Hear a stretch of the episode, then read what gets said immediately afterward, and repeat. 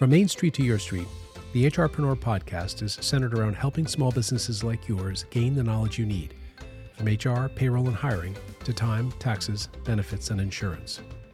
Today's episode is a special segment HRpreneur is bringing to you to explore banking and finance. Specifically, we'll dive into some key things to consider as you look to grow your business while protecting your cash flow. I'll be turning the episode over to my colleague Stefan Pearson here at ADP. Welcome, Stefan, and enjoy. Thank you. And uh, we're joined by Val Jones. Welcome back. And Val's a familiar uh, participant on the podcast, so I was glad to have you here again. And she's a small business leader at Wells Fargo who is specifically focused on helping diverse customers. Welcome back to the show. Hey, it's great to be back.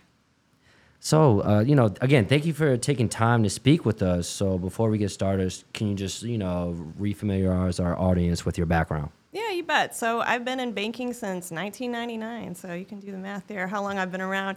Um, and I started in the branches, worked directly with customers, managed teams, and then I found my major, if you will, in banking and found small business, and I love it. I've been working in small business for over 10 years, doing a variety of roles uh, small business lending, ran small business for Texas, and now I'm in a strategy role for small business, and I run our uh, program for women entrepreneurs called Connect More. No, so I appreciate that, Val. So again, you have a very diverse background. So let's get right into it. So how can small business owners start establishing credit to help their business grow and have success? Yeah, great question. And I, I think uh, this is a, a, really important one for business owners to think about is credit. I, I know a lot of times when you're just starting a business, sometimes it feels like I just got my paperwork started. I'm already overwhelmed just getting things up and running. And maybe credit is the last thing on your mind, or maybe you're thinking, why would I need business credit? I've got all this personal credit, I can use that. But it's really important to think about that. If you think about as a, a consumer, when you turn 18, you typically want to get your credit started, right? Because you have aspirations for buying a car or having a mortgage, something like that. You have to start somewhere. So you typically get a credit card and use that responsibly, and then you're able to get other credit down the road. The same thing applies for small business. So I think it's really important that business owners understand that there's a separation between personal credit and business credit. And, and that's important for a couple of reasons. Number one, it's important to establish your business, business credit, just like you do on the consumer side, so that you have the ability to maybe buy that building down the road or buy some equipment for your business or have a line of credit to help you with your cash flow. Um, the other thing to think about is where your debt is sitting. So if you're thinking about, I'm using my personal credit cards or lines of credit, what have you, to fund this business, what that's doing is that it's sitting on my personal credit report and, and, and it can impact your debt to income ratio. That's a really important ratio that lenders use both for consumer and business lending. If your amount of outstanding debt is really high to the amount of credit available to you, it's not a good time to apply for credit. And so what happens a lot of times for business owners is that they will fund the business with the personal and then at some time at some point they realize, hey, I should get some business credit. So they come to the bank, the bank said, you know what, your business is off to a really great start, you got some good cash flow. However, your debt to income ratio is really high. I've seen this happen many times and business owners are you know shocked. Like, well, well, that's really for the business. I mean, I use that for the business. And you're like, I believe you. However, it's still sitting on your consumer credit if you if you put it on the business credit, it's off of your personal credit bureau. So we're not going to see the debt hanging out on your personal credit bureau, and that frees you up on the personal side if you need lending on the personal side, and it also enables you to get business credit easier down the road too. So having that separation is really important. The last thing I'll say about this is that there's actually two different credit bureaus. So we're all hopefully pretty familiar with the consumer side. We got the three big credit bureaus where you can see what's going on with your personal credit, but there's actually a separate business credit bureau as well called the Small Business Financial Exchange. Um, and so that's a way for uh, lenders and others to assess the uh, credit quality of your business. So, very important to keep them both really strong and keep them separated. Yeah, no, I, I love that. I think that provides the proper context. I feel like a lot of times, they're so antsy and excited about their business being birthed that they kind of put the cart before the horse and then like they don't really know the sequential steps so like if we kind of wanted to categorize it right in the business life cycle like in the seeding and startup phase what are the planning steps that you need to account for yeah. Um, first of all, you need a good business plan. I don't. I don't know if business owners really think about all of the key components of a business plan or why it's important. Um, but it really is. If you're getting things up and running, especially from a credit or cash flow perspective, anticipating what your business needs might be today as I'm getting things up and running, but five years down the road, 10 years down the road, and thinking about, to your point, sequentially, what are the steps that I should follow to help me get to where I need to go? So, building this in, you know, I know we're talking about credit. I would build that in specifically to the business plan. So, maybe here, I just established my business today, so I'm probably going to need to use personal credit. I'm going to apply for that business credit card to see if I can get some business credit going as well. But what are the steps that I need to take? What does that look like? And I'll say, uh, I'll add, once your business has been around for a couple of years, that's usually when banks will start wanting to talk to you. So build that into your business plan. I just started today. I'm going to try for that credit card. I'm going to utilize some personal credit potentially. Here's what the plan is. And then that's part of your funding strategy. So, what are the sources of funding? Credit might be one, could be grants, could be your own personal injection. You could have investors. What does that look like for you? And then the last thing I'll say, and I'm stealing this from the uh, Association of Women Business Centers because I really like it. They call it assembling your BAIL team, B A I L. So B is banker, A is accountant, I is insurance agent, and L is lawyer. So you got to have your BAIL team around you. That's kind of like your board that's going to advise you for your business. So getting those three three things together is really going to help you get off to a great start. No, I really love that acronym. And I feel like everything you were saying is pretty much like having patience and discipline. Like you have to have that trust that things are going to materialize, and then it may make sense as to why you're experiencing some sort of rejection or you're not having things unfold like you want to. So obviously, I feel like the next pivot we should go to is about working capital. So like, what are some common financing options available to small business owners?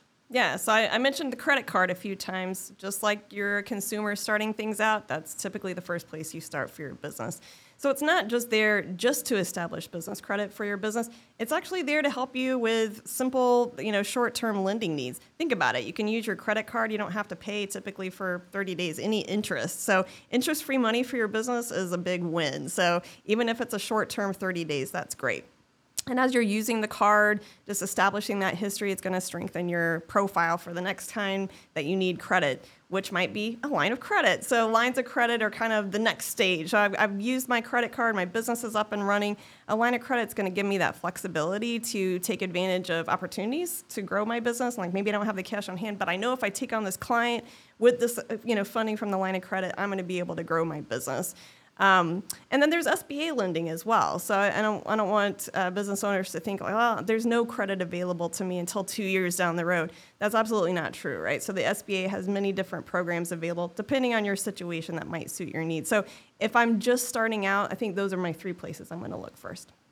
Love it. So to continue that theme of like building blocks, Let's go to the next life cycle stage. In a growth phase, what are some ways to improve and control cash flow? And if you could, if you don't mind, just like highlighting some key areas as well. Yeah, absolutely. So I think it's a good time to revisit that business plan. So a business plan is not a one and done; it's a living, breathing document. So I built it when I just started out. How, how many things are true, how many things are not true, and that I need to adjust. So that's a great place to start. And then you want to really take a look at your intake. So, how are you accepting payments in? And is there a way you can get your money faster, right? So, that's the name of the game. If I'm getting money in, I want that cycle to be as short as possible. So, depending on what your business model is, you could have options like merchant processing, you could utilize Venmo or other kind of alternative uh, cash movement properties, but you want to give your co- clients as many opportunities to pay you as quickly as possible. Maybe you offer a discount, right? Um, my husband's a photographer and he used to do that all the time. So if you pay the invoice within 30 days, I'll give you a 10% discount, right? If you pay it after, then, then you know what you're going to get. So there's different creative ways that you can think about it, but always be thinking about how am I going to get my cash in as quickly as possible. And on the flip side, when you're paying out money, you want to delay that for as long as possible. You want to hold on to as much cash as you possibly can. So, especially as your business is up and running, perhaps you have developed good relationships with your vendors, you can start asking for different kinds of terms. Can I pay you in 60 days? Can I pay you in 90 days? And depending on how good of a, a, customer you are for them, they might say yes, right? So it's always worth negotiating these things and revisiting these things. Of course, we're talking about credit. So credit facilities are an important component of the pie. So if, you, if you've done your homework, you're like, I'm getting my cash in as quickly as I can. I've negotiated my terms as much as I can, but sometimes there might be needs for me to get an extra injection of cash. And the best one I can think of is an, an expansion opportunity, right? So I do want to say that as well. Line of credit or business credit shouldn't bail your business out of a tricky situation. It's really there for you to get money that you need to expand and grow. So I just wanted to add that in there because sometimes that's a surprise for clients when they apply for credit at banks, and banks are saying now's not a good time for you. Um, and then the other thing I would say is payroll, right? So how, how are you paying your employees? How does that process work? How is that impacting your uh, uh, cash flow? And obviously, we're talking with the experts here at ADP that can guide you along on that journey as well. No, I, I appreciate the light that you're shedding on that, and um, definitely giving that insight, and then providing the tips and tricks or alternatives, or maybe look at it from this angle, especially when you get to arrive at those different stages. So, uh, you mentioned several times like business credit. So, how can business credit be leveraged for protecting cash flow? Especially during these tough, you know, uncertainty or unknown times, you know, economically. Yeah, absolutely. So I think uh, COVID was a real um, a bold example of that. You know, so for customers, business clients that had credit established, they were probably able to lean on that a little bit when lockdown happened. If my business is very um, in-person oriented, that would be a tricky time for me. And of course, we did eventually get the payment protection program, but there was a gap in there. So what am I going to do right now? Credit is a great way to cover that. And I know I mentioned before that credit's not really there to bail you out per se, but let's be honest, there are going to be ebbs and flows with your business. Maybe that big client didn't pay you on time. Maybe the, you know, and you still got payroll looking you at the face. So it's great and it gives you so much peace of mind if you know, okay, I've got that line of credit, I can really tap on that if I really need to in this situation. But by the time you're in a bad situation, you're probably not going to get the credit when you apply for it, right? So it's really good to prepare ahead of time. And if you ask a banker when is the best time to get credit, pretty much they're going to say right away when you don't need it. So the best time to get credit is when you feel like everything's running great with your business. I don't need credit. Everything's awesome. Guess what? That's the time to get it. No, and to be honest, it's more of a proactive versus reactive because yes. a lot of times you don't you're overwhelmed and you're making these panicky, almost like not sound decisions, and right. now you're compromised. That's right. So again, I, I love this conversation. Uh, so just to kind of wrap things up, what is like some overall strategies for business cash flow management? Yeah, kind of sum up some of the things that we talked about already. So, forecast your cash flow. We didn't really talk about that, but there's plenty of tools that are out there to help you do that. Maybe your bail team, your accountant can help you out with that. There's plenty of tools out there. Um, it's really important to take a look at what's going on with your cash flow and do your best to forecast that. You wanted to monitor your burn rate. So, how quickly am I burning through cash? Does it make sense? Um, another thing that I would say is ex- examine what your expenses are and see if they're necessary, right? Do you have things that you don't really need anymore or can again can you negotiate different um, terms et cetera. So it's really important. Um, and then generating your cash flow statement. So again your accountant can help you with this or if you're doing it yourself um, it's really important that you do that. And there again there's plenty of tools to help you do that but you need to stay on top of this. This is one of the most important things that you need to monitor for your business. And then don't be afraid to incorporate technology. I mentioned already there's plenty of tools resources apps programs um, available for you out there. I'm, I'm agnostic as to which ones that I think are the best, but it's, it depends on what's best for your business. But, but you would be remiss if you don't have some kind of way to monitor your cash flow. If you don't have anything going on right now, then you need to start doing that. As always, great and sound advice. Um, again, thank you. I know this is the second time you're on the podcast. Let's go for the trifecta, doing another one. I mean, make a, a permanent fixture, to be honest. Uh, but again, we're at the end of the episode, so thank you for joining us, and uh, we really do appreciate you. So thanks, Val. Yeah, thanks for having me. It's always great to be here. Presented by ADP, HRpreneur focuses on the entrepreneurs and business drivers who are shaping the growth of their companies and positively impacting the lives of their employees. With each episode, we'll bring the experts to you, answer your questions, and help you think beyond today so you can discover more success tomorrow. As always, thanks for listening to HRpreneur. Be well, and we hope you'll join us again soon.